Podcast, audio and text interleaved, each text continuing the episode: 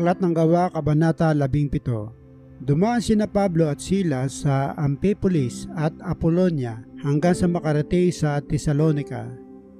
Sa lungsod na ito'y may sinagoga ang mga Hudyo at ayon sa kinaugalian ni Pablo, siya'y pumasok doon. Sa loob ng tatlong magkakasunod na araw ng pamamahinga, siya ay nakipagpaliwanagan sa kanila mula sa kasulatan. Pinaliwanag niya at pinatunayan na kinakailangang magdusa ang Kristo at muling mabuhay. Sinabi niya, ang Jesus na ito ang ipinapahayag ko sa inyo ay Kristo. Naniniwala at nahikayat na sumama kina Pablo at Silas ang ilan sa kanila, gayon din ang maraming kababaihang kinikilala sa lungsod at ang napakaraming dibotong Griego. Ngunit nainggit ang mga Hudyo kaya tinipon nila ang mga palaboy sa lansangan at sila ay gumawa ng gulo sa lungsod. Nilusob nila ang bahay ni Jason at pilit na hinahanap sina Pablo at Silas upang iharap sa bayan. Nang hindi nila matagpuan ang dalawa, kinaladkad nila si Jason at ilan sa mga kapatid at iniharap sa mga pinuno ng lungsod at ganito ang kanilang sigaw. Ang ating lungsod ay napasok ng mga taong nang gugulo kahit saan makarating. Sila'y pinatuloy ni Jason, nilabag nila lahat ang mga batas ng emperador. Sinasabi nilang may iba pang hari na ang pangalan ay Jesus. Kaya't nagulo ang taong bayan at ang mga pinuno ng lungsod dahil sa sigawang ito. Ni Jason at ang kanyang mga kasamay pinagmulta ng mga pinuno bago pinalaya. Nang gabi ring iyon ay pinapunta ng mga kapatid sina Pablo at Silas sa Berea Pagdating doon, sila'y pumasok sa sinagoga ng mga Hudyo. Mas bukas ang isipan ng mga Hudyong taga roon kaysa mga Hudyong taga Thessalonica. May pananabik sila nakinig sa mga paliwanag ni Pablo at sinaleksik nila araw-araw ang mga kasulatan upang tingnan kung totoo nga ang sinasabi niya.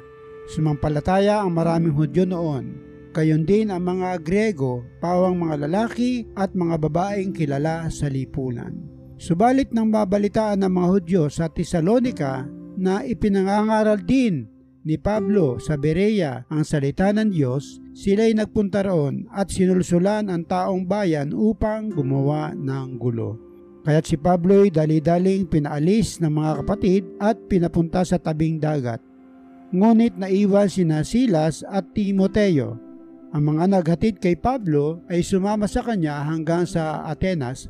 Pagkatapos, nagbalik sila sa Berea, taglay ang bili ni Pablo kina Selas at Timoteo na sumunod sa kanya sa lalong madaling panahon.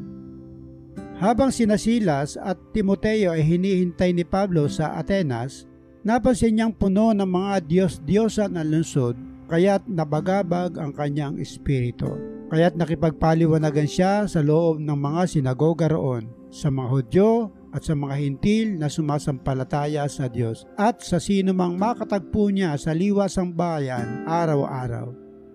Nakipagtalo rin sa kanya ang ilang mga pilosopong Griego na mga epokriyo at stoiko. Ano ba ang sinasabi sa atin ng nagmamarunong na iyan, sabi ng ilan. Sinabi nila iyon dahil nangaral si Pablo tungkol kay Jesus at sa muling pagkabuhay. Siya'y sinama nila at inirap sa kapulungan ng Areopago at tinanong, Maari bang malaman namin kung ano itong buong aral na itinuturo mo? Bago sa aming pandinigan sinasabi mo, kaya't nais naming malaman ang kahulugan nito sapagkat walang ginagawa ang mga taga-Atenas at mga dayuhang naninirahan doon kundi ang mag-usap-usap at makinig tungkol sa mga bagong turo. Tumayo si Pablo sa harap ng kapulungan ng Areopago at nagsalita, Mga taga-Arenas, napasin ko yung kayo'y lubos na napakarelyoso sa maraming bagay.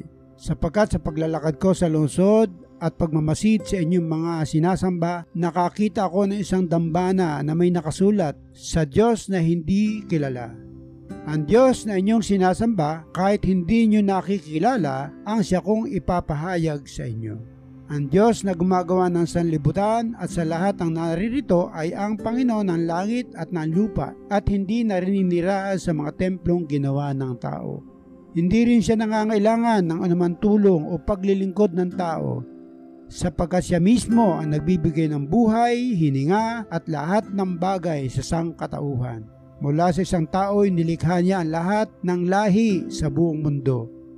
Tinakda niya sa simula't simula pa ang kanilang panahon at hangganan. Ginawa niya yon upang hanapin nila ang Diyos. Baka sakaling sa kanilang paghahanap siya ay matagpuan nila. Ang totoo, hindi naman siya talaga malayo sa bawat isa sa atin sapagkat nakasalalay sa Kanya ang ating buhay, pagkilos at pagkatao tulad ng sinabi ng ilan sa inyong mga makata. Tayo ngay mga anak niya. Sapagkat tayo mga anak ng Diyos, huwag nating akalain na ang kanyang pagka-Diyos ay mailalarawan ng ginto, pilak, o bato na pamalikha ng isip at gawa ng kamay ng tao. Sa mga nagdaang panahon ay pinalampas ng Diyos ang di pagkilala sa Kanya ng mga tao. Ngunit ngayon ay iniuutos niya sa lahat ng tao sa bawat lugar na magsisi talikuran ang kanilang masamang pamumuhay. Sapagkat itinakda na niya ang araw ng paghukom sa sanlibutan. At ito'y buong katarungan niyang gagawin sa pamamagitan ng isang tao na kanyang hinirang. Pinatunayan ito sa lahat nang muli siyang buhayin ang taong iyon. Nang marinig nila ang sinabi ni Pablo tungkol sa muling pagkabuhay, tinuya siya ng ilan. Sinabi naman ng iba, nais namin mapakinggang kang muli tungkol dito.